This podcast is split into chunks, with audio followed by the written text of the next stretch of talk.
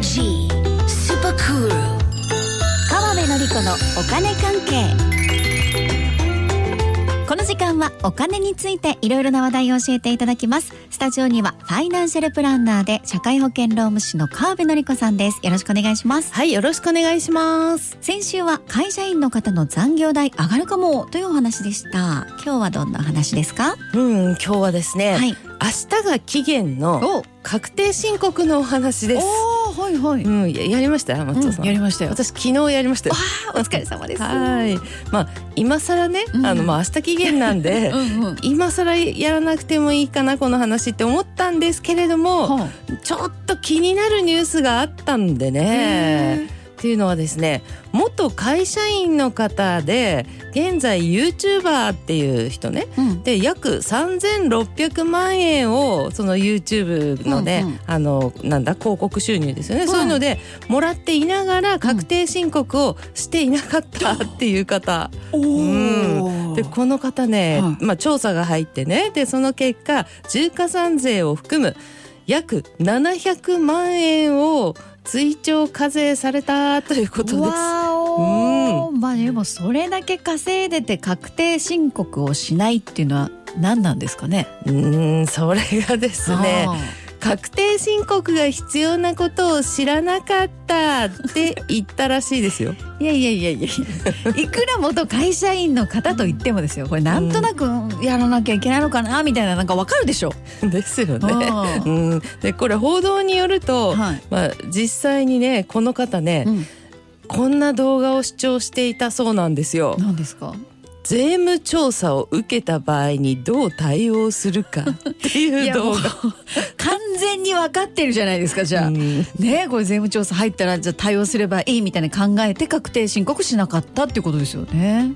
でもその動画見てたってことまでうん税務調査で調べられちゃうってことなんですか？いやねそこねうんすごいですよね。ねえ。どんな動画を見てたとかバレたら嫌じゃないです本か、当ですよ。ねえ。ね私なんか危ない動画ばっかり見てるからね 本当に。気になるわ。うん。まあそれは置いといてね。えはい。これね国税がなんで見ていた動画まで分かったのかっていうのは不明発表されてないとおいうことなんですけどね。はい。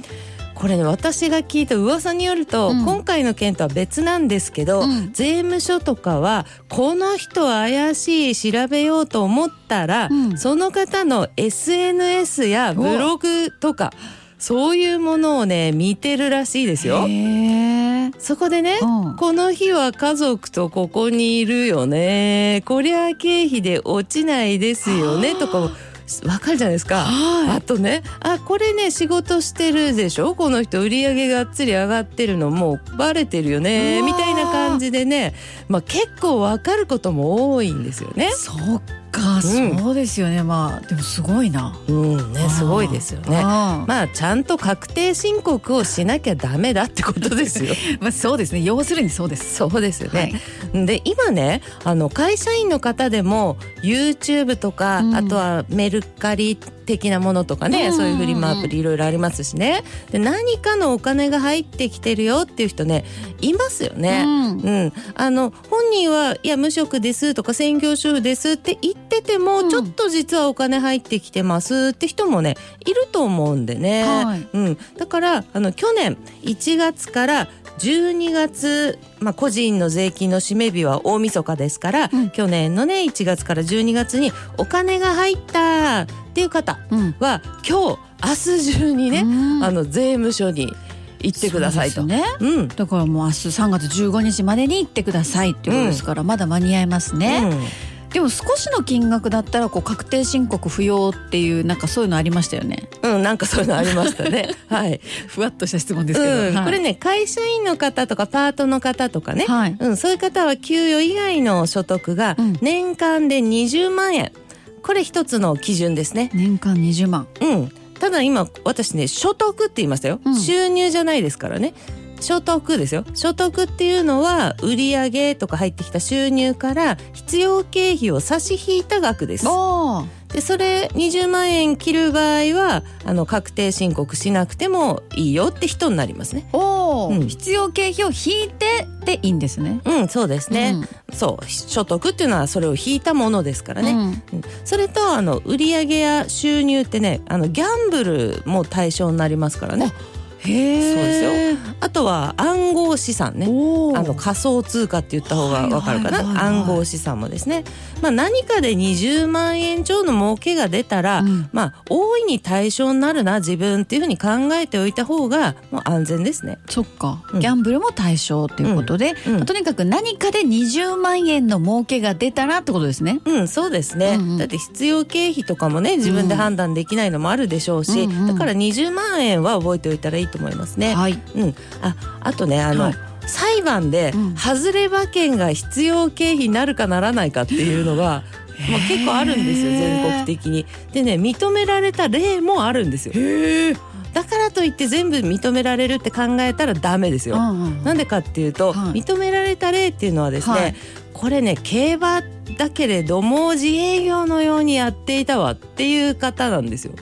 すごい金額ってことですよ。そういうことですね。そうそうそう。んんうん本職だわこれ本みたいな,、ね、業みたいなそうですうんそうです、それでね認められた方はいるんですけれども、うんまあでもダメかもしれないって考えておいた方が安全だと思いますはい。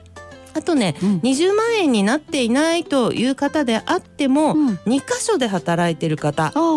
つまりあの例えばね両方とも会社員だよとかあとはあの両方ともアルバイトとか、うんうん。とにかく2箇所からお給料っていう形でね自営業じゃなくてお給料って形で雇われている場合は、うんもう確定申告必要な人だとうん。思った方がいいですね。そうなんですね。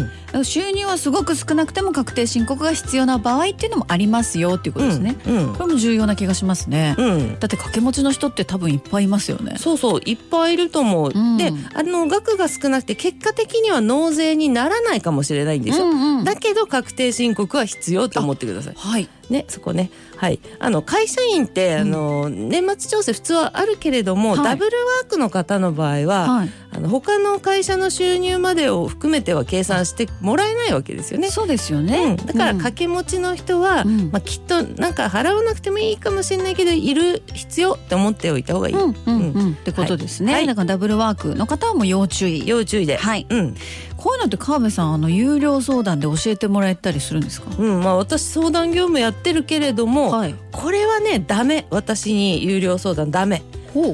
今私喋ってることっていうのはあの一般論までなんですよね。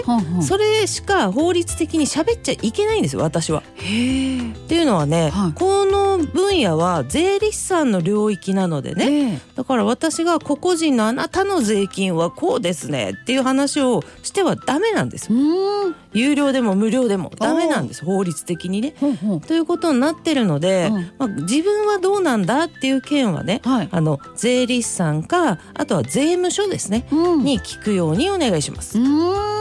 うん。川辺さんは税理士さんに頼んでるんですか？いや頼んでないんですよね。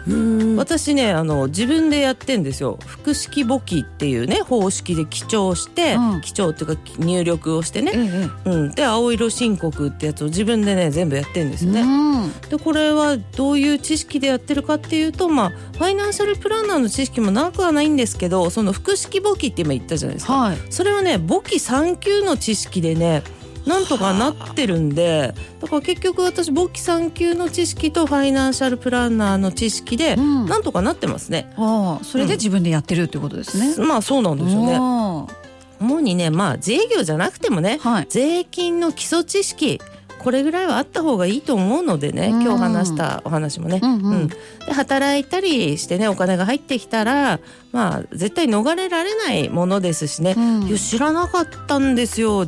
では済まされないわけですしね、だからこのね税金の基礎っていうのは義務教育でやった方がいいんじゃないかなって思ったりもする内容ですけどね。そうですね、うん。みんながこうなった場合にはこうだよっていうのをね知っておくっていうのは重要ですよね。